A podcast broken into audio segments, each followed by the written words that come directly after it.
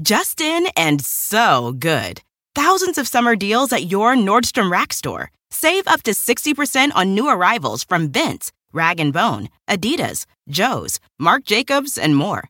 Great brands, great prices every day at Nordstrom Rack. But hurry for first dibs. Get your summer favorites up to 60% off at Nordstrom Rack today. Great brands, great prices. That's why you rack. This episode is brought to you by Progressive, where drivers who save by switching save nearly $750 on average. Plus, auto customers qualify for an average of 7 discounts. Quote now at progressive.com to see if you could save. Progressive Casualty Insurance and Company and Affiliates. National average 12-month savings of $744 by new customers surveyed who saved with Progressive between June 2022 and May 2023. Potential savings will vary. Discounts not available in all states and situations. Whether you're making the same breakfast that you have every day or baking a cake for an extra special day, eggs are a staple in our diets. Eggland's Best eggs are nutritionally superior to ordinary eggs, containing more vitamins and 25% less saturated fat. Not only are they better for you, but Eggland's Best eggs taste better too. There's a reason that they're America's #1 eggs. Visit egglandsbest.com for additional information and delicious recipes. The year is 2010, and we are Unspooled, and we are here to make you think about death and get sad and stuff. The movie, Scott Pilgrim vs. the World.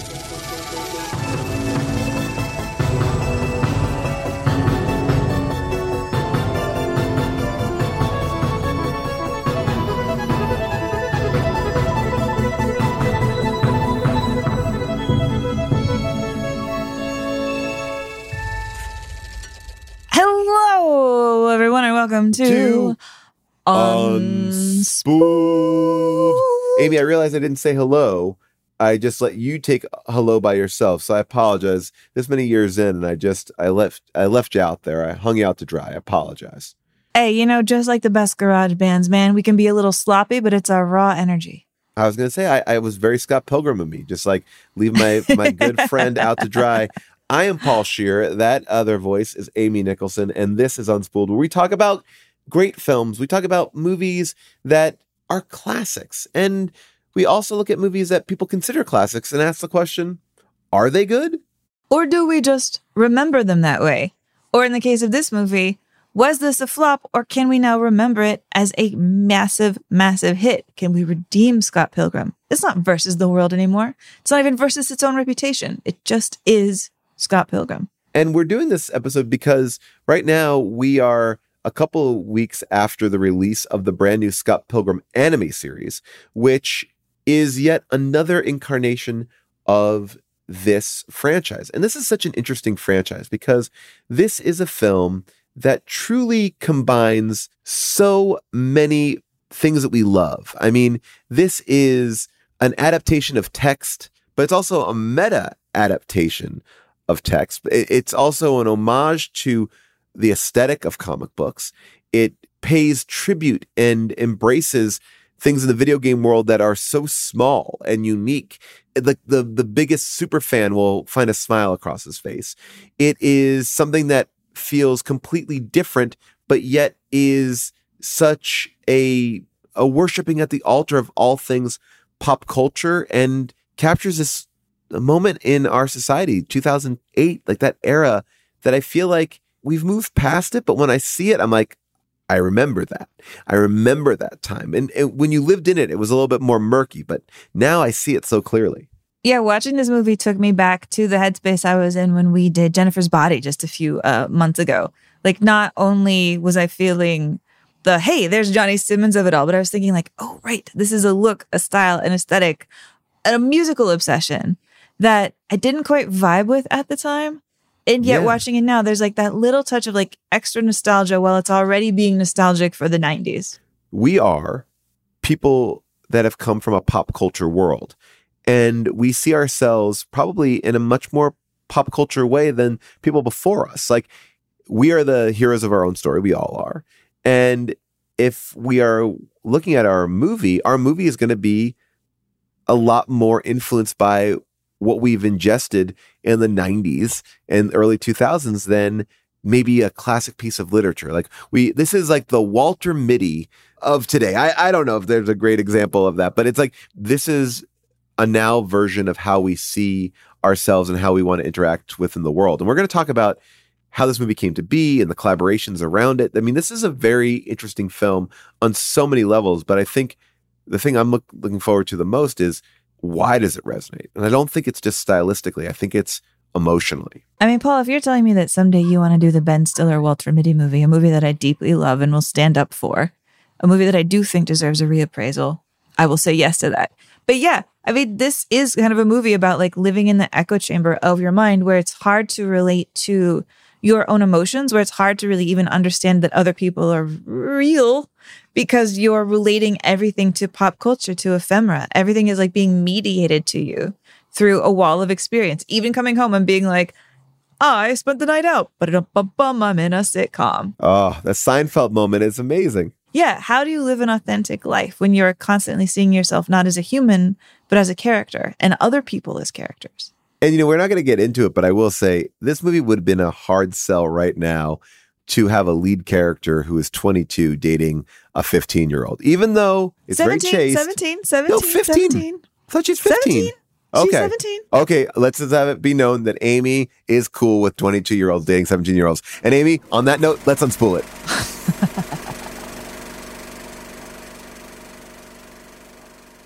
The year is 2010, and Scott Pilgrim vs. the World is the blockbuster cannot-miss smash hit of July's Comic-Con, and it should be. It's based on a comic by Brian Lee O'Malley, and if attendees didn't already know the books, Scott Pilgrim has got its poster on elevators. It's got its poster on the side of a hotel. That is the first time that has ever happened. It's got a pop-up with free t-shirts and garlic bread.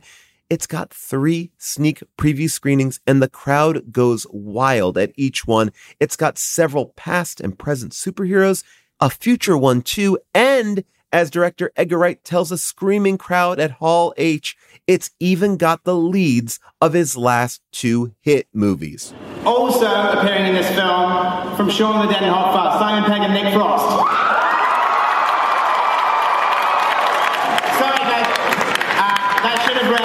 Not appearing in this film, Simon Pegg and Nick Frost. Simon Pegg and Nick Frost came out, gave Edgar Wright the middle finger, and left. But minutes later, the real star of the movie, Michael Cera, came out wearing this heavily padded Captain America suit, which is a nod to his Scott Pilgrim co-star, Chris Evans, the genuine Captain America, and also a nod to the fact that Scott Pilgrim himself is a comic book and video game obsessed lead character who's not that different from most of the attendees. And this movie itself is a comic book and video game obsessed action/romance/comedy/musical about the love life of a 22-year-old bass player from Toronto who's caught between his 17-year-old girlfriend Knives Chow, that's Ellen Wong, and the age-appropriate girl of his literal dreams, Ramona Flowers, that's Mary Elizabeth Winstead. Between them and his ex-girlfriend, current drummer Kim, that's Alison Pill, and his ex-girlfriend, current indie rock superstar Envy, that's Brie Larson, Scott is surrounded by people he's made out with, and he's surrounded by people Ramona has made out with. Her 7 evil exes, played by Satya Babha, Chris Evans, Brandon Routh, Mae Whitman, Shota Saito, Kieto Saito, and Jason Schwartzman, all of which he has to fight and defeat. But the truest obstacle between himself and true love is himself. He's not the greatest guy in the world. He's not even the greatest bassist in his own band. The music here, by the way, is fantastic. We're talking about songs written by Beck, the producer of Radiohead, Broken Social Scene, Metric, Cornelius, Dan the Automator, and needle drops from the Pixies, the Rolling Stones, and T-Rex. Scott Pilgrim opened in theaters on August 13th, 2010, less than 3 weeks after it dominated Comic-Con. And that Friday the 13th, this $60 million movie opened wide and was beaten to a pulp at the box office. What crushed it? The number 1 movie was Sylvester Stallone's The Expendables. And you can actually hear Edgar Wright taunting him from that Hall H panel. And the only way that I can prove my masculinity is to, if he's still backstage, is to challenge Sylvester Stallone to an arm wrestle over the top style.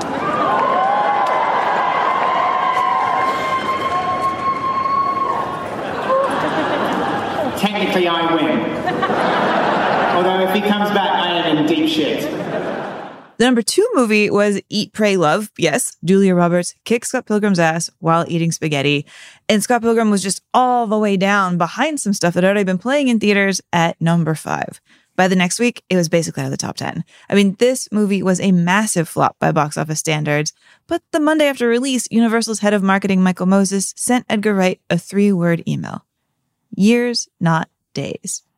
Which I think has been proven pretty right. So what was in the zeitgeist that weekend of August 2010? It was a song about destructive exes sung by two artists who had, by then, both gone through the awful public scrutiny of being in famously awful relationships. And it is a song about how relationships are also not as easy as a Nintendo game. I think they say literally right here. It is Eminem and Rihanna, and I Love the Way You Lie. It's time to show restraint. You don't get another chance. Life is no Nintendo game, but you lie to game. Now you get to watch her leave out the window. Guess that's why they call it window pane. Just gonna stand there and watch me burn. But that's alright, because I like. Interesting side note about this song. The chorus was written by a songwriter named Skylar Gray, and Skylar Gray got her start writing songs on an album that only sold 4,000 copies at the time that it was released in 2005. It was called Finally Out of P.E., and the singer on that album would go on to win an Oscar and be in this movie, and this is her singing.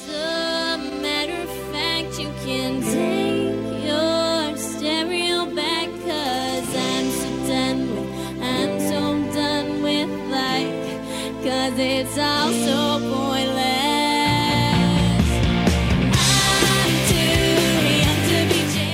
Dun dun dun! Brie Larson, Finally Out of P.E., the number 1 hit album of 2005. Not at all. You know, things grow. Isn't that right, Paul? Isn't that the lesson of this whole episode? You know what? I think it should be, because I want to admit right now something that I probably have never admitted to anyone. I did not like this movie the first time I saw it. I didn't get it. Whoa, really? I saw everyone reacting around me like it was the best film ever. But for me, there was something that this film just missed. Now, I've really grown to love it. I own the Blu-ray. I'm a huge fan of it. But I think in that first initial viewing of it, what I really missed was the interpersonal relationships. I felt like these books that Brian Lee O'Malley wrote, and I love these books, were so much about dating and these like little conversations. And the movie felt to me like just fight scenes, almost like a movie musical, but they replaced the musical numbers with fights. And I was like, no, that's not Scott Pilgrim. Scott Pilgrim is like a much more like introspective thing. And I felt like this became so much about video games. Okay. Because yeah, you're right. I mean, the original books have a chance to kind of further explore Scott's like relationships, get into backstories, more about like him and Kim, more about him and like Knives Chow's dad. 6 volumes, right? You're allowed to like really expand. Well, the 6 volumes also are really interesting because the movie was written after the first 2 volumes were written.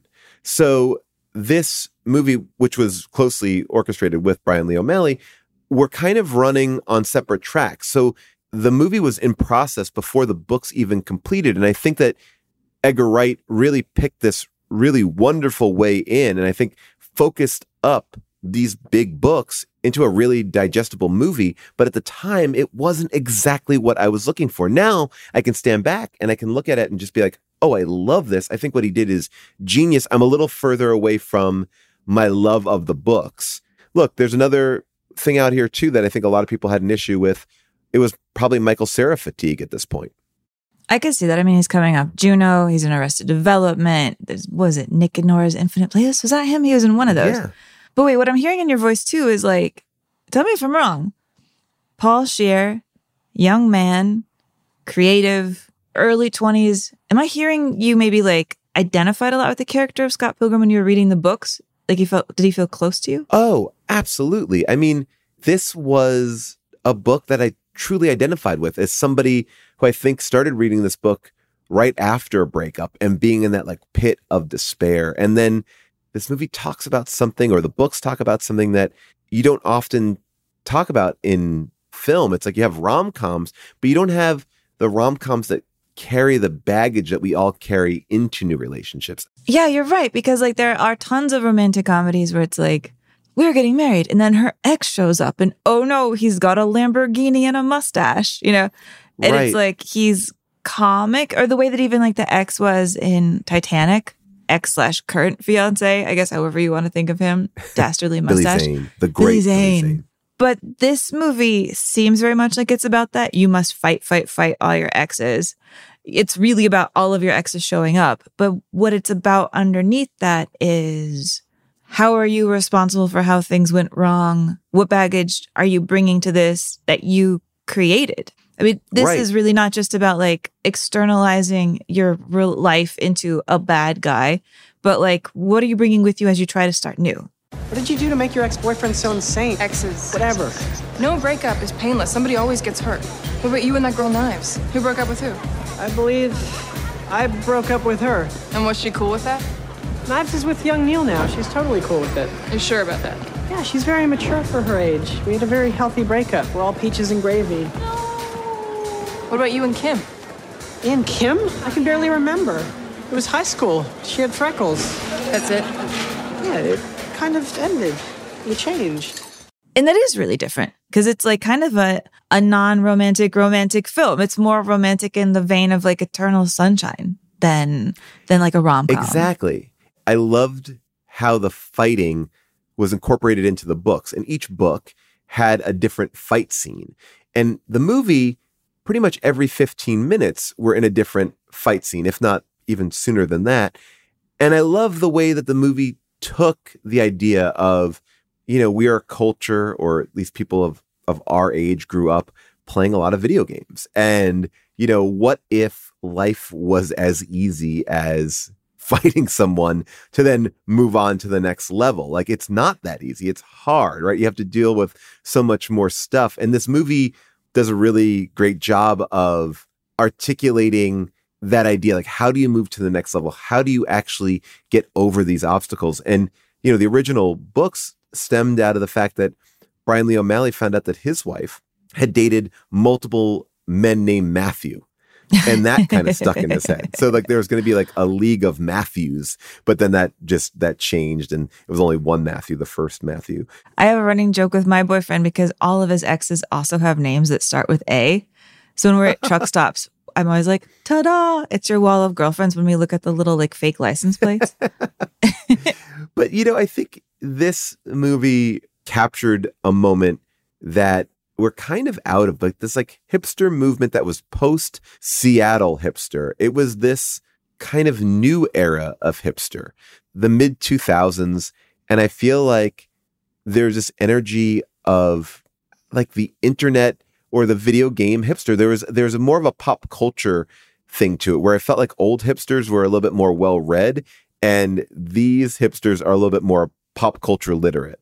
But I do feel like there's kind of this schism in my head between the books and the movie, where I read the books and I picture kind of the 90s Matador indie rock scene, I guess.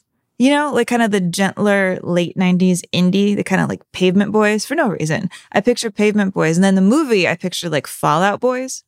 And it's like, to me, that's like such a shift of indie rockers.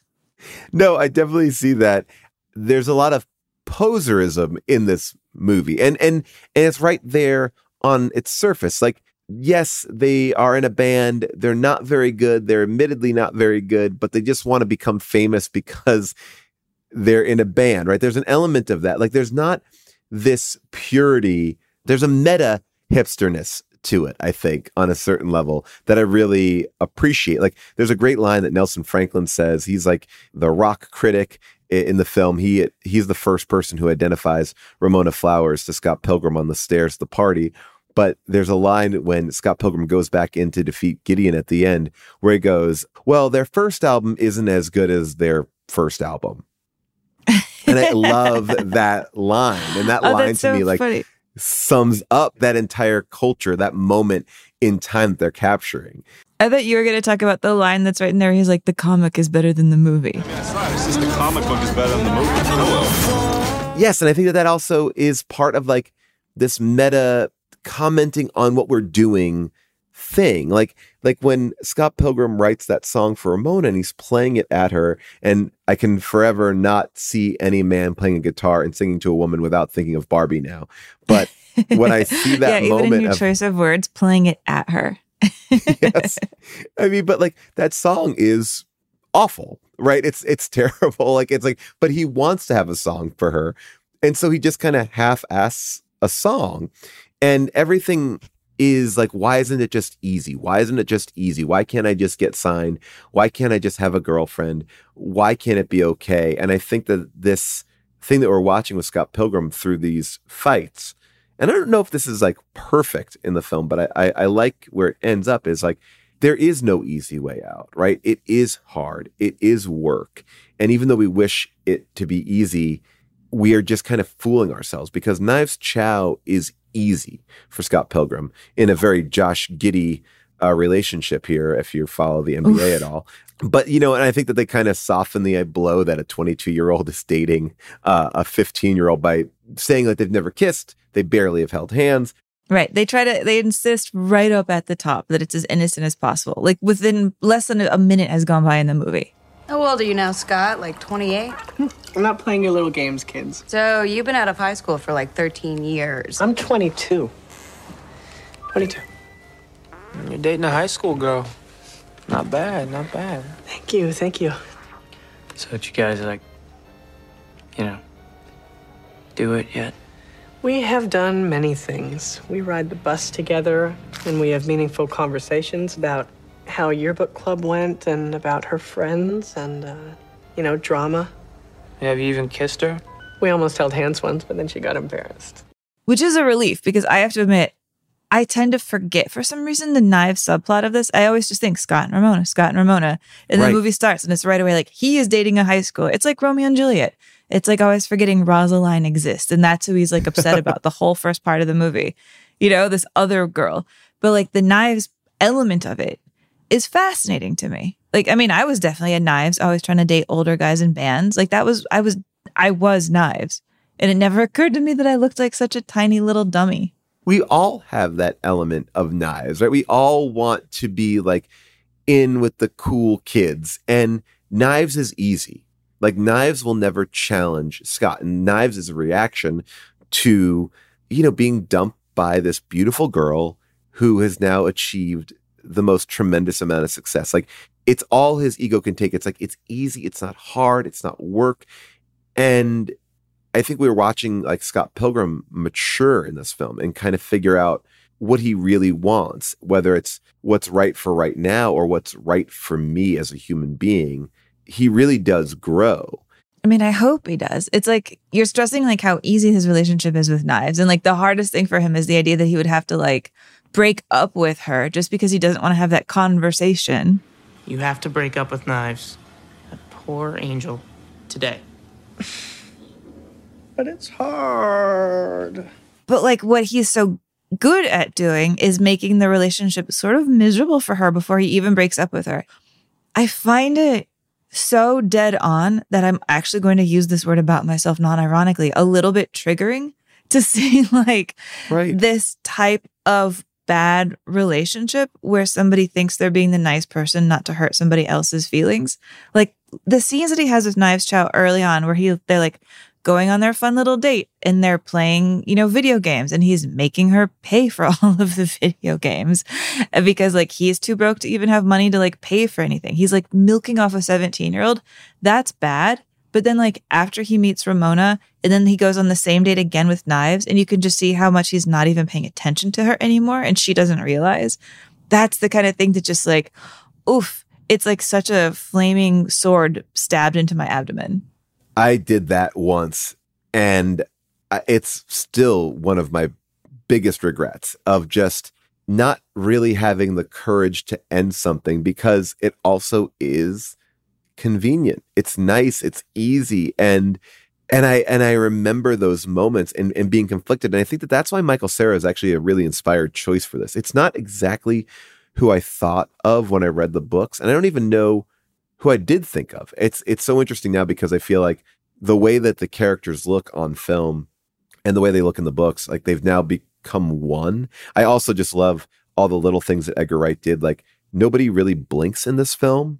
Like, he wanted to make sure that it kept this comic book energy and vibe. So everyone has their eyes open wide for pretty much every scene. I think there's like a few very rare exceptions.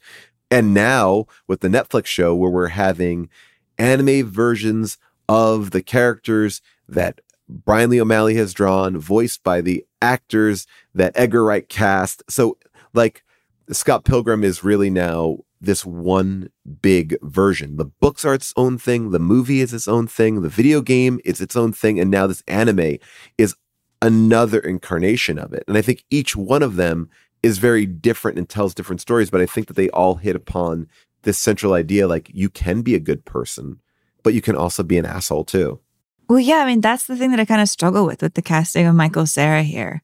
I mean, the internet at the time when he was cast, they had kind of pictured him as more of maybe like a Zac Efron type, you know, or maybe like a Chris Evans type, you know, or Universal wanted Seth Rogen. I think just more because Seth Rogen was like, yeah, more of a fuckboy, because he is a fuckboy. And I think I have a hard time holding on to the fact that Michael Cera is playing a fuckboy. Like the movie has to keep reminding me, and I still kind of don't believe it. You know, I mean, you've got like Aubrey Plaza just like calling him out really harshly. Scott, I forbid you from hitting on Ramona, even if you haven't had a real girlfriend in over a year. Hey, whoa. Scott's morning period is officially over. He's totally dating a high schooler. Dating a high schooler is the morning period. Just got a point. I thought you guys broke up. I don't want you scaring off the coolest girl at my party, Scott. We all know you're a total lady killer, wannabe jerky jerk. It's completely untrue. That time with Lisa? That was a misunderstanding. That time with Holly? That wasn't what it looked like. That time you dumped Kim? Okay, me and Kim are all good now, all right? You've got his ex-girlfriend, Kim, just being like, are you evil? Scott, if your life had a face, I would punch it. Yeah. Wait, what? I mean, are you really happy or are you really evil? Like, do I have ulterior motives or something? I'm offended, Kim. Wounded, even? Hurt, Kim. You hurt? You've even got him singing a song called Garbage Man. I'm a garbage man. I'll be your garbage man. And nevertheless, I cannot buy in my gut that Michael Cera is a fuckboy, but then he could be like the most dangerous type of fuckboy, which is a fuckboy that you don't think is a fuckboy. And those are so fucking toxic. Because then you think you can trust them. Oh gosh, it sounds like I'm talking from personal experience, and I certainly am, but I've completely blocked out all of my 20s and I don't remember a single thing about it. Don't ask. But I do think though, the one way that it kind of goes awry maybe is just because he sounds so excited about dating knives, and he sounds so happy and innocent. He never ever strikes me as sinister, but maybe that is it. Maybe he's so dangerous because he isn't sinister. Oh God. By the way, I love what we're getting from you on this, but yeah, I agree with you 100%. I think it's a new type of fuckboy, like a sensitive fuckboy. He's not in it. Like he doesn't want to like have sex with knives. He wants to just have the adoration, like the purity of just being perfect. And anyone who's in a good, healthy relationship knows that that is not part of the deal. Like, it is not. Like, it's not. Like, I love my wife. I've been with my wife for a very long time, married and dating. It is the best relationship I've ever had, but it's not easy. And I don't say that to be like, it's hard. It's just like, the person that you're in a relationship with should challenge you. And while they are there to support you, they also aren't going to let you get away with being a dick. And I feel like that's what Scott wants. Is like Scott wants this person. He doesn't want sex as much as he just wants the ease of something. I think we can all identify with that idea of like, I just don't want to do it. It's too hard. And I think if Edgar Wright change the fuckboy nature of him, the Zac Efron version of him into this version, I actually think it's more relatable because it's like, it's not easy for him to get girls. He just wants an easy path. Those are two different things. The guy or the person who has it easy and the person who wants an easy path. And I think that the person who wants an easy path is way more identifiable than, oh my gosh, they're just so hot. Everything comes their way. I mean, I can be swayed by this. I do think one of the striking things, though, is that here we have Scott Pilgrim fuckboy surrounded by people who do exactly what you're saying he kind of needs them to do, which is call him out. Every single person in this movie does nothing but like call him out, you know, say that he's a terrible person. And I think that's kind of striking, that he's this annoying, maybe lazy guy that everybody's kind of nervous about, like, oh, look out for him. And everybody's willing to tell him that he's screwing up. And he's not surrounded by any like yes men. That do fuckboys not gravitate towards other fuckboys? He's got maybe like a pretty healthy friend group.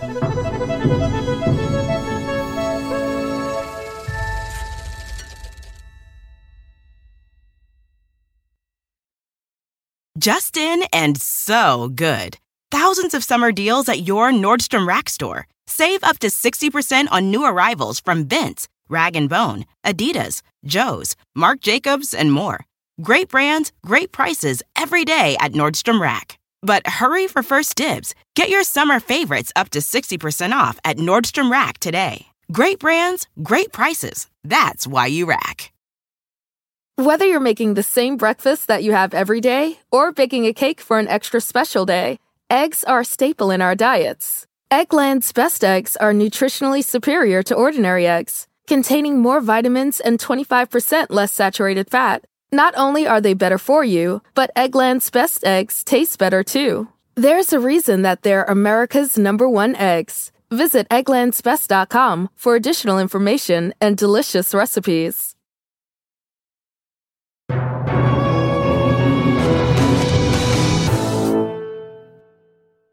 The other character in here that I think is really interesting is the switch on the manic pixie dream girl, right? Like that energy that we've seen, I mean, all the way back to our episode about Bringing Up Baby with Katharine Hepburn. She takes a buttoned-up guy and makes him want to commit or whatever that is. What we see with Ramona here is something that is a spin on that as well. She presents as like a manic pixie dream girl, but is also like a lot more depressed, a lot more quiet, but she's still creating that same sense of Tasmanian devil spinning around for our lead character. Actually, yeah, wait, I didn't think about this until right now, but like of the tapestry of manic pixie dream girls that we do have going back to like Katharine Hepburn, she does not, as far as I can remember anything in this movie, introduce him to anything. She's not like, check out this band or let me take you to this wacky restaurant. And oh no, I put you in a situation out of your head. In fact, she's kind of remarkably even passive to the point of sort of being a non-existent personality around him. What I like about her is, as you're saying, like he kind of comes from this moment in pop culture where we're starting to get this like almost traveling junkyard of pop culture ephemera conversational patterns, you know, where he's like, let me tell you about Pac-Man. And she's like, oh, I could not care less. You know, she kind of cuts through that. Like, she lets him know that the things he obsesses over are silly, but she's never like, let me replace the boring parts of your life with something interesting. You know, she's sort of like, let me see where you'll take me. You're going to take me on a kind of badly planned date where we're cold? Okay. You're going to invite me to see your band? Okay. You're going to invite me to your band practice? Okay. So in a way, it's like he kind of has to do all of the work of this relationship. He really does have to do everything, because I'm not sure what it all she even brings to this table for him, except for maybe like a ton of different types of teas. What kind of tea do you want? There's more than one kind? We have blueberry, raspberry, ginseng, sleepy time, green tea with lemon, and honey, liver disaster, ginger with honey, ginger without honey, vanilla almond, white truffle, blueberry chamomile, vanilla walnut, constant comment, and Earl Grey. Did you make some of those up? I think I love sleepy time. And I'm not bringing that up even as like a complaint about Ramona, although I would otherwise. Like if this was a genuine deep-seated romance where it's like, yes, I'm really rooting for this couple, I'd be like, I kind of wish Ramona was a little bit more of a character. But if this is like all about him and his inner growth, which it really is, he could be chasing a stuffed rabbit, you know? It's all about like, well, what is he doing to chase? What do you think about the idea that this movie is the anti-manic pixie dream girl because it shows her just as being normal? But all these men put her on a pedestal, like, oh my God, she's the best thing ever. But she's complicated and she has different thoughts. Like, it's almost as if the men respond to her in a way that she's not. Like, they're looking at her as this like object of affection, but she is not actually being appreciated for who she is. Yeah, I could see that in her. Like, she's almost not even trying to show people who she is because she's like, what does it matter? Edgar Wright told Mary Elizabeth Winstead that one of the things for her character, gave her like an enormous backstory about Ramona. And one of the things that he gave her was that she was to wear a shoelace around her neck because it was her brother's shoelace and he died when he was very young. Now that's not canon according to Brian Lee O'Malley, but I think it's interesting in looking at her character because she is darker than a typical manic pixie dream girl, but she presents physically as that. You know, her hair changes colors, representing the three Zelda princesses, which I think is interesting. If is that what it is? Yes. But both Scott and her in this relationship that we're following is about them going deeper. It's about them like figuring out, like, it's sitting in the uncomfortable moments. It's actually listening to each other. It's actually going there. Now, that's where I personally miss the elements of the book, where we actually see this relationship flourish in between the fight scenes, whereas this movie just kind of treats the fight scenes as, okay, now we're on to the next moment and the next moment. And there are these great little chunks in the film where they talk about, well, should we break up? Should we split? But it's not as deep as the books go with this relationship. Which... Yeah, I mean, when I think about the tone of the books, I think more that the books are living in this kind of post-breakup vibe. Like, I think of them as being broken up in the books more than they are together, where it's like a lot of living in your mistakes. Like, the characters in there have time to, you know, move around, get jobs, lose jobs, leave town. You know, this movie feels like it could take place in a week, less than a week. It just happens. Like, one day kind of rolls into the next. It's like boom, boom, boom, boom, boom. It's got this energy. I mean, this movie is all energy. Oh, 100%. And I think that each fight scene escalates in a different way, you know, to the point where Ramona then gets in front of Mae Whitman and they start to work in tandem with each other from the very beginning. Like, what are the cheat codes here that we can use? Well, they become the pairing that Scott and Knives are in the beginning when they're playing Dance Dance Revolution. Like, they learn how to navigate things together. Like, we're watching that learning process. And yes, Scott can do that in a game with Knives because it's a game. It doesn't mean anything. But to do it in the real world with Ramona, I think that it's harder and it's more earned. I mean, that sounds like this advice columnist I love, Carolina Hacks, is always giving, that like when you're in a relationship and you guys have a conflict, like, I'll just throw one out here that I'm sure is relatable to a lot of people. Where are you going to spend Christmas this year? Right? Right. Right. That you don't consider this you fighting your partner about it. You consider it you and your partner on the same side fighting the problem. Picturing yourself aligned with your partner as you battle the problem together instead of butting heads. Which is very hard to remember in the moment, to be honest. But like, yeah, you're talking about them doing like the literal representation of that. Or I guess at the end of this movie, it's like Knives standing up and like Knives fighting for him, almost just more out of like a you meant a lot to me once kind of moment. I mean, because that's one of the interesting things about this film is like, as you were saying, like Brian Lee O'Malley hadn't finished the comic books when they were making the movie. He didn't know yet how they were going to end as they were writing the script. There was also like, just like in Ferris Bueller, there was like a writer's strike happening. So they had to like finish the script really fast. And they're like, okay. And then they moved on. The whole time they're shooting this movie, they thought that it was going to end with Scott Pilgrim winding up with Knives. And they filmed that ending right here. Where are you going? I don't know, maybe Prague or somewhere. You weren't even going to say goodbye? It's hard, you know. So that's it? I don't want to think about it too much. It saves me from getting hurt. Listen, if I ever came across nonchalant or aloof, I'm sorry. It's just the way I'm put together. If I ever came across as stupid and asinine, me too.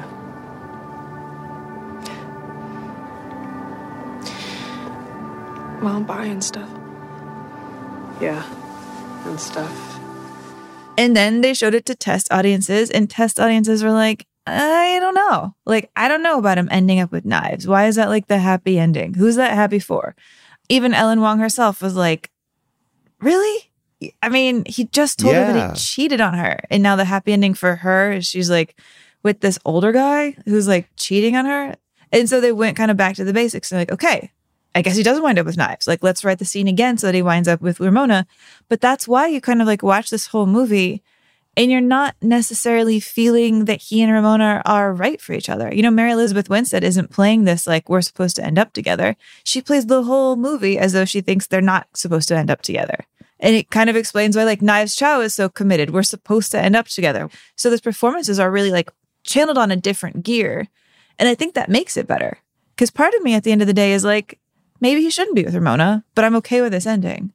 You're seeing this exhaustion by Ramona that, like, no one is willing to do this for me, right? This is too hard. Why would you want to do this? And, you know, there's a certain point where she's like, you know what? It's easier for her to go back and be like, I'm never going to get free of this, so I'll just go back to Gideon, and that's fine, right? She becomes this kind of robot for him because, like, it's too hard to put hope in someone to try to get through all the obstacles that equal, like, a good relationship to her. I think what's really interesting, and I don't want to spoil it, but the anime series that just came out on Netflix. Oh yeah, don't spoil really it. I've only finished 2 episodes. Okay, well, I'm just going to spoil the first twist, which is what happens if Scott Pilgrim died in his first battle. Like, that's the first twist to kind of spiral this into a different direction.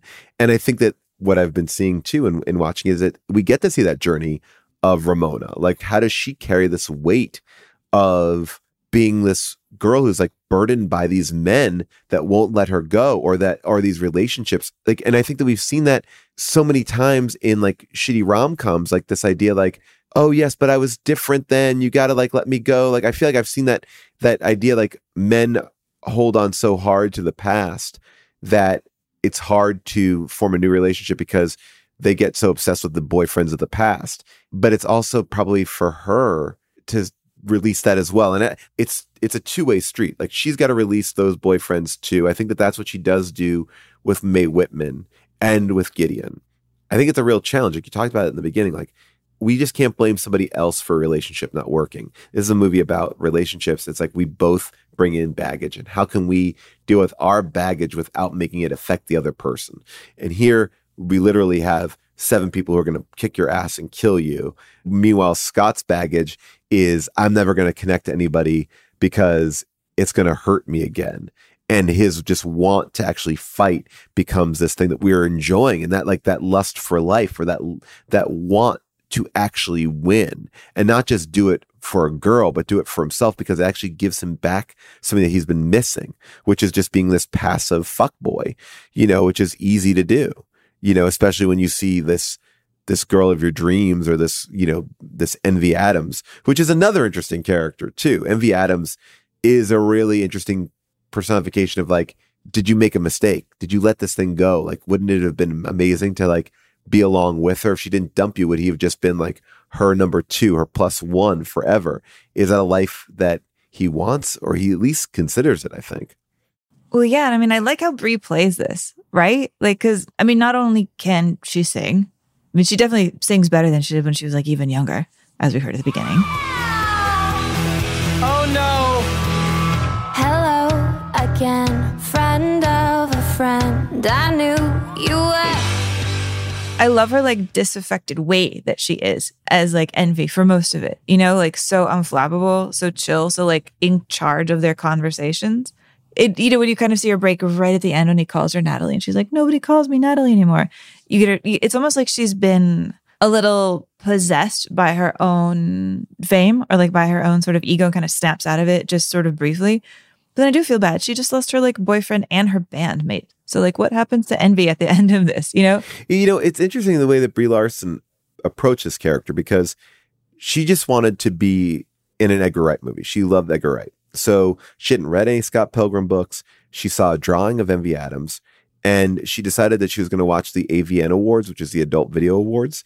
So she was watching those adult film actresses and kind of started to take her character from that, like, acting very vain and kind of copying voice and body language of, you know, these models. And I think that she's playing a character. And when he calls her Natalie, that's the break in her character. And we actually see the old version of her. But it's, I think, again, we're talking about people who are taking the easy road.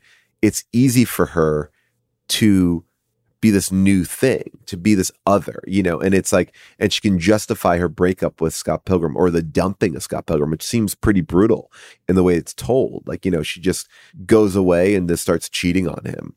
Well, yeah, and isn't it true that in the books it's more like she wants their band to become a success, and he's like, I don't know about selling out, blah, blah, blah. And it's like, if she stays with him, then she doesn't get to be in a cool band. Like, he's almost prepared to drag her down because he's not a guy who really pursues anything except for this, like, brief moment in time, Ramona, you know, as much as he can. Like, he cares more about pursuing Ramona than he cares about anything in this entire film, and maybe about his entire life. Like, he doesn't care about his band that much. He does, but he's like super happy to leave practice and kind of leave everybody in the lurch. He definitely doesn't care about like having a job. He definitely doesn't care about like having any independence in life. It's kind of Ramona or bust. And I would almost imagine that there's a world where like he just summons his energy and like pursues Ramona for like a month, and then gets like tired of it and does something else completely different. You see, but I disagree with that, because the ending of her opening up that door and them going into whatever they're going into, and that's kind of the cool thing that this movie does. It's like she takes a shortcut through his mind. You know, there are these fantastical elements to this movie that aren't explained. Like, are these fights happening all the time? I don't think so. But at the same time, no one had to sit there and go, well, you see what's happening is this. You know, no one has to explain, like, how she roller skating through his mind. Yeah, they're just like, she's American. Oh, you just don't know how to do it in Canada. They go to a different place. They're kind of breaking a pattern, and they're trying something together. They are making a decision to be truthful, to be who they are without pretense. All the faults and flaws that we all are. And I think that's how you should come to every relationship. It's like, you don't have to be perfect for me, and I'm not going to be perfect for you. So let's get down to business and figure out who we actually are, and do we want to be together. And I feel like that's like the beginning of their story. Like, forget all this other stuff. Like, what their relationship will be post this film, because we don't know that much. We only know them through their own heartache. We only are hearing about them through their past. But what's their future? What's in their future? What are they? Because even at the end, when he like learns his little thing in the desert, like, I rewound that like twice. Like, what is he learning? I didn't mean for you to get dragged into this, Scott. I just wanted something simple. I'm sorry it had to end this way. Well, I really fought for you. Maybe I'm not the one you should have been fighting for. What? But I feel like I learned something, which would be great if I wasn't dead. I mean, do you get what he learns there? Not really. No, but I think he gets a little bit of perspective. I mean, because then it's just a couple beats after that where he and Ramona are having that exchange where she's like, you are the nicest guy I ever dated. And he's able to be like, that is sad. I should thank you, though. For what? For being the nicest guy I ever dated. It's kind of sad. It is kind of sad. But, you know, I do want to believe that he could learn something. I mean, this ending really is Eternal Sunshine. Now that we know things about each other, do we want to continue? Yes, no. You are counting down. Put your quarter in. Maybe he has a quarter. I do want to believe that, like, people can learn and grow. That's a really fundamental tenet in my life. And it's strange that I don't totally buy that Scott Pilgrim is there. And that's not a ding on the movie. I don't need to buy it. I don't even think this movie completely buys it himself. I think the movie kind of believes that at the end of the day, Scott is to Ramona what Knives is to Scott. You know, here's somebody that I can sort of try being with because it's easy. I mean, the parallels between like her and Knives are really interesting in that like he kind of likes Knives because Knives has no past as well. Like she's never kissed a boy at the start of the movie. She doesn't have exes he has to fight. He's got nobody to compete with. You know, it doesn't get any easier than that. I think they're both a little bit like damaged, but I think they'll have a nice relationship for 4 months or 6 months or something like that, which is great. It's all you need. That's all you need? No. It's all they need from each other. Sometimes relationships are just like what you need from each other in this moment. And you get to the next step. You level up. You go to like Mario's next castle. When you've been through a breakup, there's a moment, a switch that turns on, where you start to feel like yourself again. You start to get inspired again. You start to feel good again. He's not looking to her to feel good. He's looking to himself to feel good. Like, he says love, and that love, I think, is earned. I don't think this fuckboy has ever really said love, and that gives him a certain power up. But the true power up is, I'm doing this for me. Like, he gets some, like, he's like, I am not going to let you fuck over my friends by putting them in this band and not making them be who they are. I'm not going to let you take over this girl who I like and respect. And regardless of what our relationship is, I'm standing up for everybody, because all my friends have been around me. And yeah, they pick at him, but you know what? This is the first time that I'm actually doing something for my friend group. Like, he's not doing anything. And this is the first moment that where he kind of gets in front of it. I do think, to your point, the movie is made towards the ending where he goes with knives. I think that final fight scene is like a recreation. I know I said in the beginning, like, him and knives at the video game and him and knives at the end work in tandem. And I think they were supposed to be like, oh, they belong together. I think that end scene probably should be a little bit different if he ends up with Ramona. Yeah, because Ramona's just standing on the sidelines from a lot of it. Like, oof, okay. And it's like knives stepping up. But I do think it's sort of like he gives her something real. And instead of putting her down, because what he's been doing is like, he breaks up with her, and he breaks up with her in a really shitty way. Like, he pumps her up and they work together and they leave actually on a good note. It's like, you know what? We actually are friends. It's inappropriate for me to be with you, but we actually had a good thing. Don't go away feeling like a piece of shit because I was a jerk. And I feel like that's what we're seeing there, is like, he gives something to every one of his friends. And I love that line that she gets. I love that, like, when they redid this ending, Brian O'Malley gave her this line. Go get her. What? You've been fighting for her all along. But what about you? I'll be fine.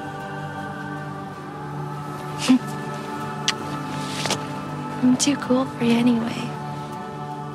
Because she's right. I mean, I think she's right. She's right. I think she is cooler than him, you know? And yeah, sure, at the beginning, she doesn't know how to thrift store shop, and she's never seen cool music before. You learn, man. You learn. She can thrift store shop now. She's good.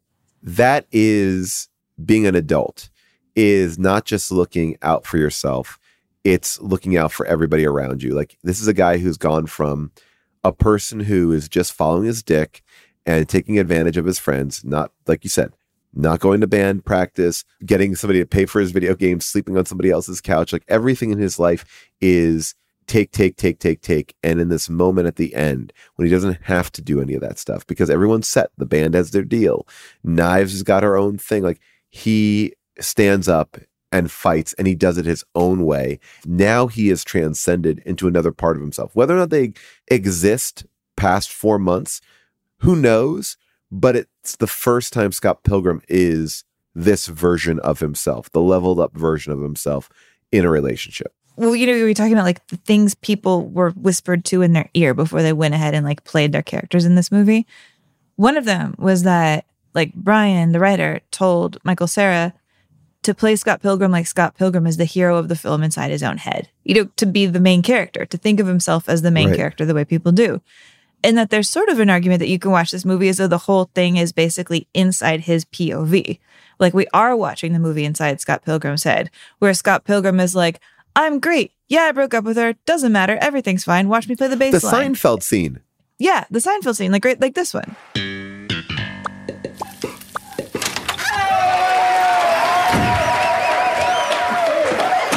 Someone's happy. Well, someone got to second base last night, and someone has a second date tonight. Someone's lucky then.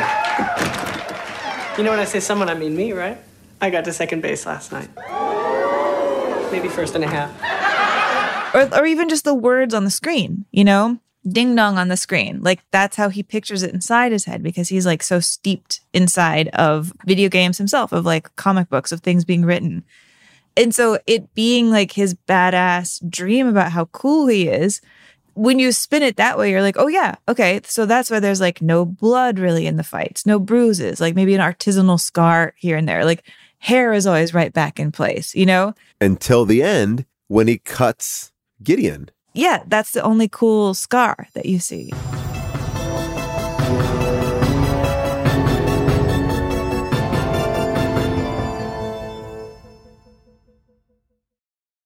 Just in and so good. thousands of summer deals at your Nordstrom Rack store. Save up to 60% on new arrivals from Vince, Rag & Bone, Adidas, Joe's, Marc Jacobs, and more. Great brands, great prices every day at Nordstrom Rack. But hurry for first dibs. Get your summer favorites up to 60% off at Nordstrom Rack today. Great brands, great prices. That's why you rack. Whether you're making the same breakfast that you have every day or baking a cake for an extra special day, eggs are a staple in our diets. Eggland's Best eggs are nutritionally superior to ordinary eggs, containing more vitamins and 25% less saturated fat. Not only are they better for you, but Eggland's Best eggs taste better too. There's a reason that they're America's #1 eggs. Visit egglandsbest.com for additional information and delicious recipes.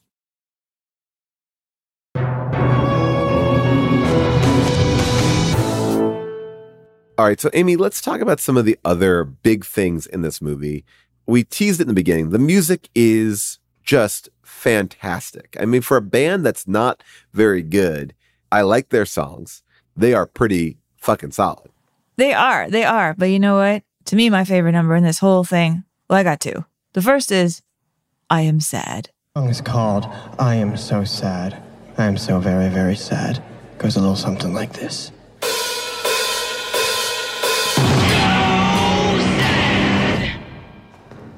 Thank you. Not a race, guys. All right, this next song goes out to the guy who keeps yelling from the balcony. It's called We Hate You, Please Die. Sweet. Love this one. Love I Am Sad. And the second one, I have to say, this is my personal favorite song, maybe just because I love, like, Dan the Automator, who I believe, like, had a hand in writing this, and I think even Cornelius, the song that Matthew Patel sings. Oh, I love it. If you want to fight me. What? You're not the brightest.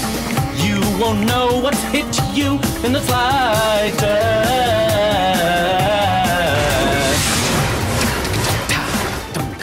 Oh, that's a great jam, song, man. As well. And look, and it just, you know, like Edgar Wright really was very specific with this movie. We talked about the eyes being open, the way that the stylized fight scenes are. There's so many BTS features. Not the band BTS, but behind the scenes features of like all the training, like fight training that these actors did in the movie, but also learning how to be a band. I mean, Sex Bubble Bomb spent weeks trying to play together as a band. Like Mark Weber, Alison Pill, Johnny Simmons, and Michael Cera all really worked on their skills. Michael Cera actually had to dumb down his bass playing, not to outshine the rest of the bandmates. I mean, they're pretty convincing. Like, I really walk away with this movie every single time being so impressed by Alison Pill. She's so good. I just think she's so fun. I love her poses. I love the way she stands. I love her glares. I love just, like, the acid that she adds to this movie. By the way, she is one of the only people who blinks during the entire film. She blinks once. And apart from that, she only breaks her gaze 3 times. She lowers her eyes twice and has her eyes closed when announcing the band for the last time. So she really, watch her eyes throughout the entire thing. I think it actually does something. I also want to talk about the music that is so prevalent and throughout, but it's not band music. It's video game music. I mean, from the NES Legend of Zelda, which Edgar Wright got by writing a letter to Nintendo and basically said to them, you have to let us use this. It is the nursery rhyme of a generation. And it's such a great way that the movie starts with the Universal theme on MIDI keyboard. We already talked about the Seinfeld theme, but this movie is chock full of sound cues and sound effects from all these video games, all these things that are like locked in our brain. Like my pop culture spider sense tingles throughout this movie because everything is inside of it. And I learned something about this movie that I did not know, which is no one over 30 is in this movie. Now, I also was always bummed that I didn't get to audition for this movie because I love the character so much, but I might have been over 30 when this came out. Oh my God. It's like Charlie Brown or something. There's like not a single adult. That did not occur to me. That's so creepy. The oldest two people are the vegan police, who are obviously Thomas Jane. I don't know if you counted Thomas Jane as one of the future superheroes. I count him as a superhero because he's a Punisher. But when he comes in, he's the oldest character. I mean, the part that always gets me when we're talking about things that hit us in the very back of our like spinal column from being a little child It's the one where Jason Schwartzman is about to fight him in the giant battle, and he's on top of the pyramid, and he gives that tiny hop down, the King Koopa hop down the stairs from Mario Brothers. That's the one that I'm just like, oh my God. It's like terrifying. It immediately puts me back on being like the living room floor. Well, maybe there's another tingle you might get. Bill Hader is the voice of the movie. Every voiceover you hear in the movie is Bill Hader. So any announcement, like the last time Scott had a haircut, or when Scott earns the power of love, like all those like video game voiceovers, power up, that like those are all Bill Hader. That's so funny. Bill Hader, credited famous as Oklahoman. The voice. I just like pointing out famous Oklahomans. And by the way, I'm in Oklahoma right now recording this episode, so thank you for bearing with my recording setup. If you have a second, I think you should go to a Brahms. It's kind of like our Dairy Queen in Oklahoma, okay. And they will make a milkshake out of any ice cream you want, and I suggest you do peppermint. Oh, by the way, I know that you wanted me to go to Toronto for this recording, but I said, no, let me do a more unique choice, which is find the voiceover person's hometown and go there. So Earwolf is very upset that we spent all this money to have me shoot here. It should have been Toronto. By the way, the movie wasn't going to be in Toronto. They wanted the movie to be in New York, which is really interesting. But, you know, Edgar Wright prevailed, got the movie to be shot in Toronto, because Toronto is never shot as Toronto anyway, which is another joke in the movie. Like, they shoot New York for Toronto in the film. And Edgar Wright felt like that kind of energy, that city, that coldness is something that would really translate to all of his characters. And I do think that the movie, while very bright and exciting, also feels very dark and wintry. Like, there are some visual things that are going on that are just gorgeous, but it's not a bright movie. For a video game movie, it's not bright. No, I think about lots of just like eternally stretching black backdrops behind the actors as they're like walking at night. You know, there were moments in this, you know, we just came out of doing an episode on Stop Making Sense where they shoot the band kind of in the way that they shoot the talking heads during Stop Making Sense, where there's just like black behind them and almost the style of them being in separate comic book panels. Remember we were talking about how amazing it is that Jonathan Demi's able to do that layering while they're all on the same stage. Oh, it's like here they're doing it, but in a deliberate comic book style, which I think is so neat. And it's weird. I went down on this like rabbit hole because I was thinking about how unusual it is to do a movie set in Toronto that's shot in Toronto, or really I should say shot in Toronto that's set in Toronto, because like David Cronenberg does it, like, you know, he's a famous Canadian. Kids in the Hall shot Brain Candy there, but one of the only other ones that like was shot in Toronto being Toronto, to me, is one of the worst movies ever made, and I just had to pull a clip from the trailer to see if you could guess what it was. Bangkok? Exactly! Oh! Mike Myers. Jessica Alba. Oh! Oh! Justin Timberlake. Someone ordered a special Quebec pizza, and, you know, like in the porno. The Love Guru. Oh, Amy, you've pained me. You've pained me. I know. It's one of the worst movies I've ever seen in my life. It was Canada. Poor Canada. I'm so glad that Canada has this, you know? But, like, talking about, like, movies inside of movies, about movies, inside of movies. I can't believe we've gone this far and not talked about Chris Evans and Chris Evans' eyebrows. I think Chris Evans is just fantastic in this. I think this is one of the first movies I saw Chris Evans in where I liked Chris Evans. I mean, he was in the Fantastic Four ones before this. I think he was in an action movie.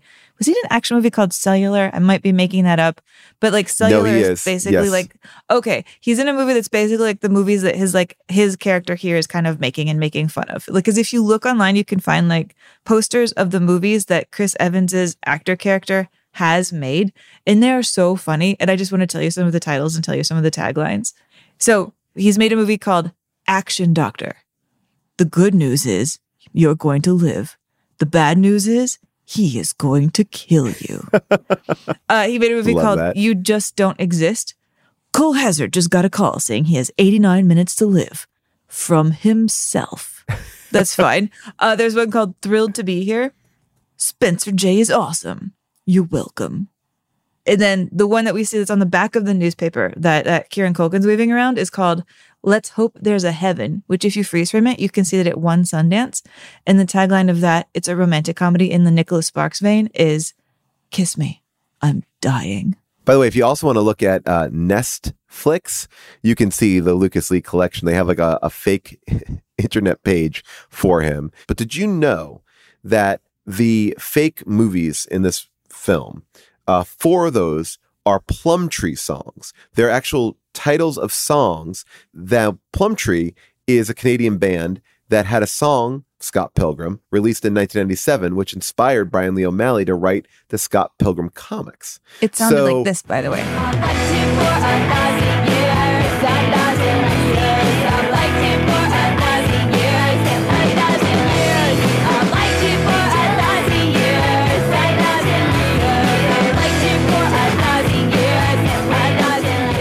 So it all kind of comes back.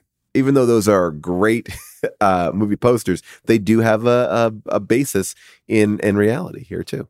Wait, that reminds me, we should talk about a thing that like exists in this movie that they changed for the new cartoon, which is that in the cartoon, because it's sort of still like a flashbacky early 2000s thing, Ramona's job is she's a delivery person for Netflix DVDs, because it is a Netflix cartoon. I forgot that here she's a delivery person for Amazon. And I guess what was an alternate world when Amazon had their own delivery people, like a pizza place would have their own delivery people. And like you kind of knew the one delivery person. Like in the book, it's like really explicit that Ramona Flowers is the only Amazon delivery driver in all of downtown Toronto because she is so good at delivering things. But it also gets into the fact that like Scott Pilgrim in 2004, when the first book comes out, is such kind of a Luddite about technology that he doesn't really know what Amazon is, and he's never used the internet that much before. And at this time, Amazon only sells like books and DVDs. It was a pure time when it was basically like an online Barnes & Noble. It's kind of about a man who like uses Amazon for the first time, falls in love with the convenience, and that will therefore destroy him and all of us. Wow. Yes, 100% yes. But I'm going to say that what I responded to in that movie was, back when I was in New York, there was a delivery service called Cosmo. It was amazing. Cosmo with a K. And they would deliver ice cream and movies to you. I believe they were on roller skates as well. This is before DoorDash. This is before Uber Eats. It was really novel. And Cosmo was the best. And I remember knowing my Cosmo people because only a handful of people used it. And I identified with that idea that like you look forward to your Cosmo person. I think that's so sweet. Like I think the world would be a better place if people were just like employed by the actual company again and not like outsourced beyond all sorts of help and benefits and nonsense. Wouldn't that be just nice?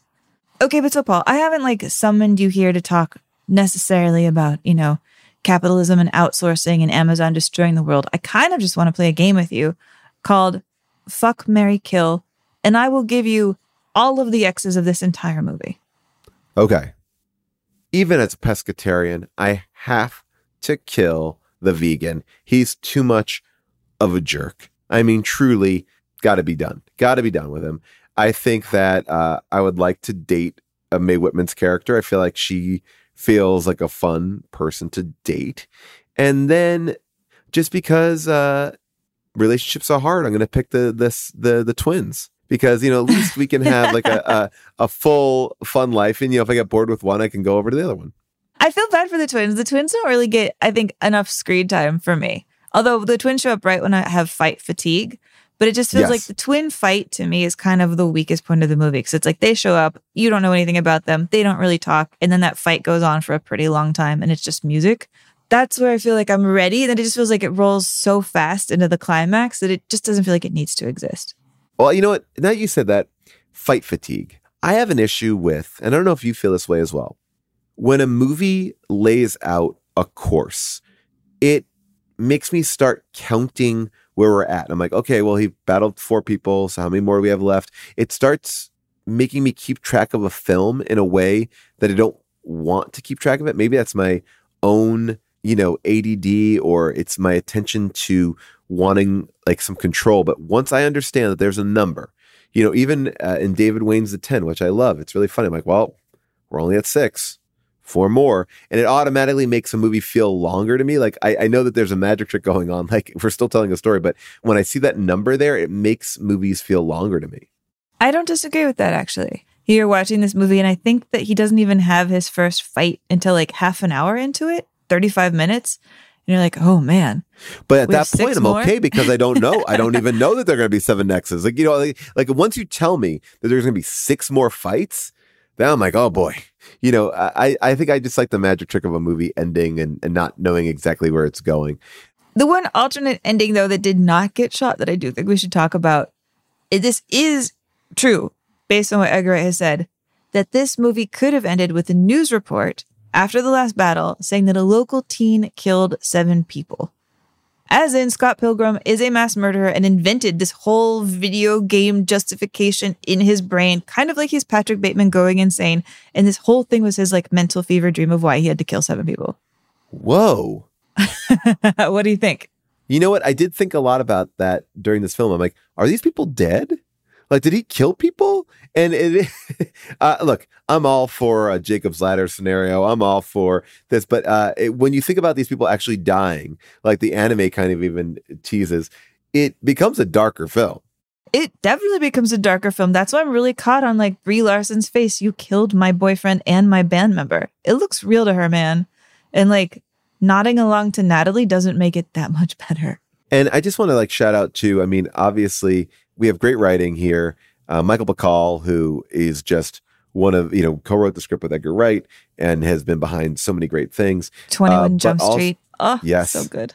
So good. But I also want to call out Bill Pope. And as much as I believe Edgar Wright is such a visually interesting director, I love his collaboration with Bill Pope. I mean, Bill Pope, worked on The Matrix. Bill Pope is somebody who brings so much of this. He was a cinematographer on Spider-Man 2. He came from music videos, but he also did Team America World Police before this. He worked at the same time on like such a small show like Freaks and Geeks. He's somebody who is really the best of both worlds. Matrix, Freaks and Geeks, and Team America creates the visual style of Scott Pilgrim, in many respects. Why didn't this movie connect? And the moment, because we're talking about all these things that seemingly are true. Was the audience too young? Was it viewed as being too nerdy? Was it Michael Cera fatigue? What do you think it was? Yeah, I know it is a little confusing because this was a summer where kids were going to see kid movies. Like Eclipse was still in the top 10 when this comes out. Twilight Eclipse. By the way, Eclipse theme song done by Metric, the band in here that Brie Larson is pretending to be in.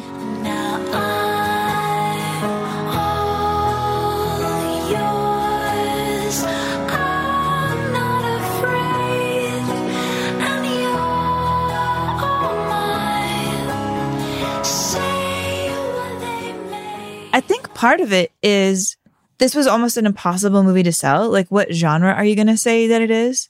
How do you frame it for people? Because it is just specifically its own kind of thing.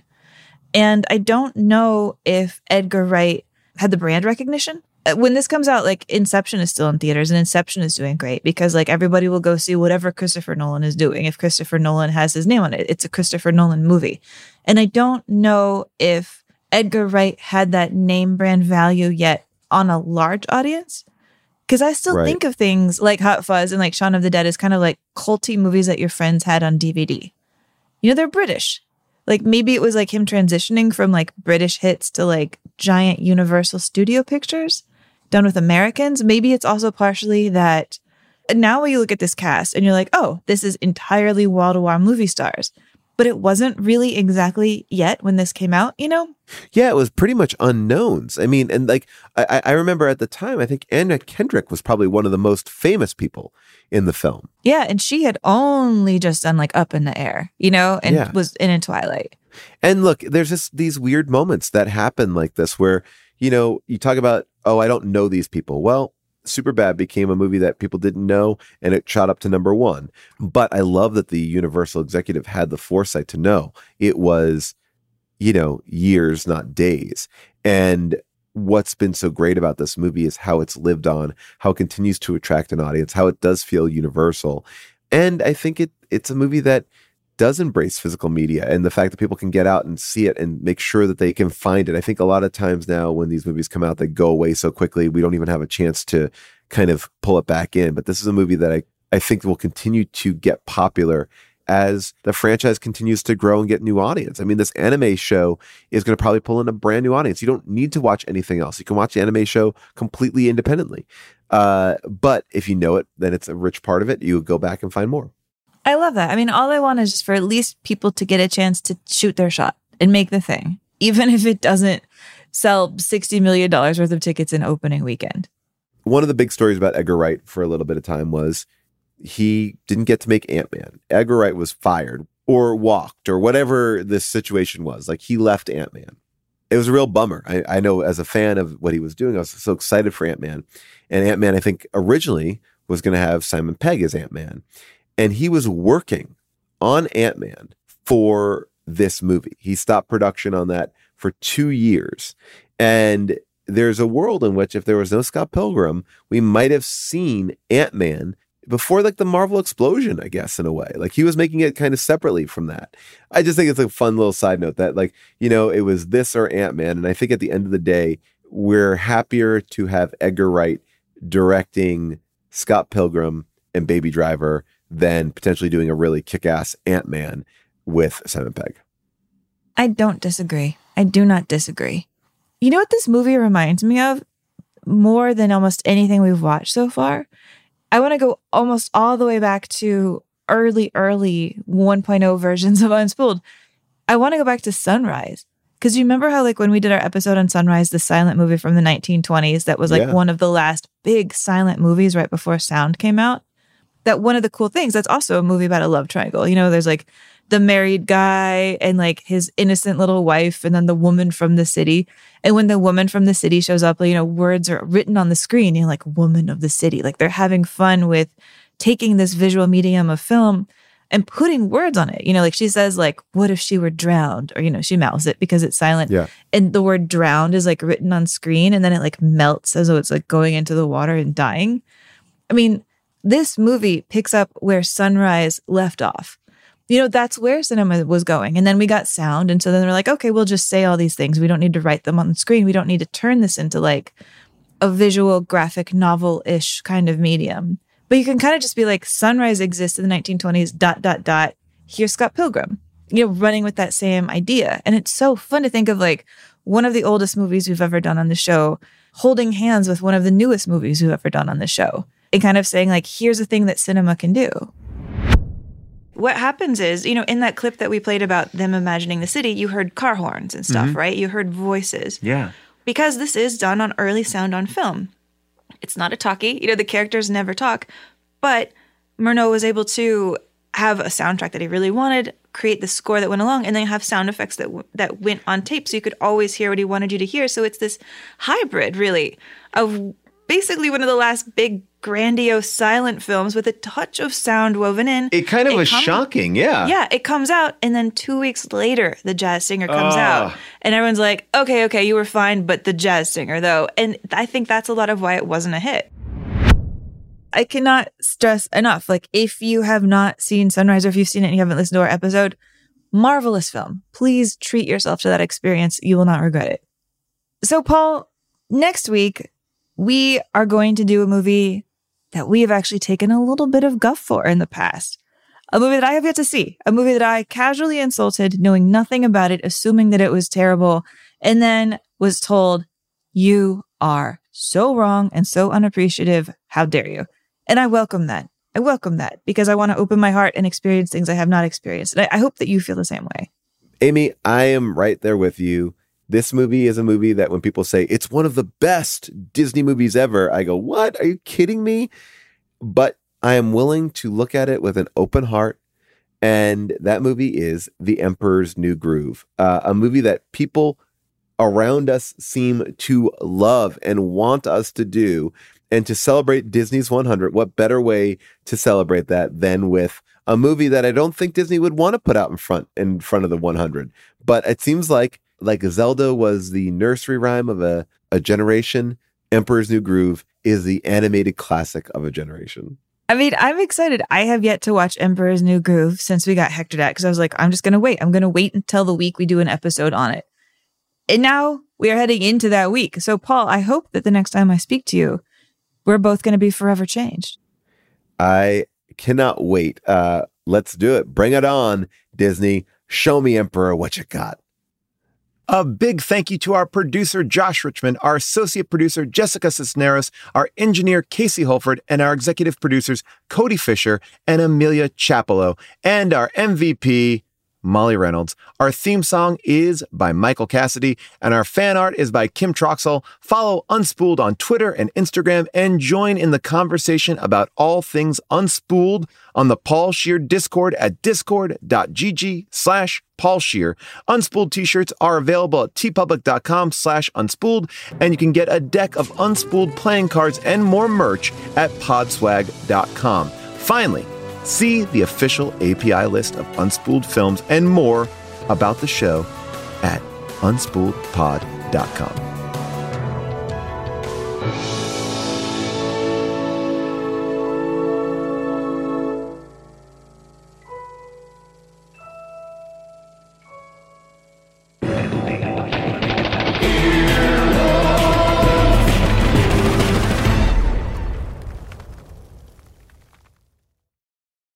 Just in and so good.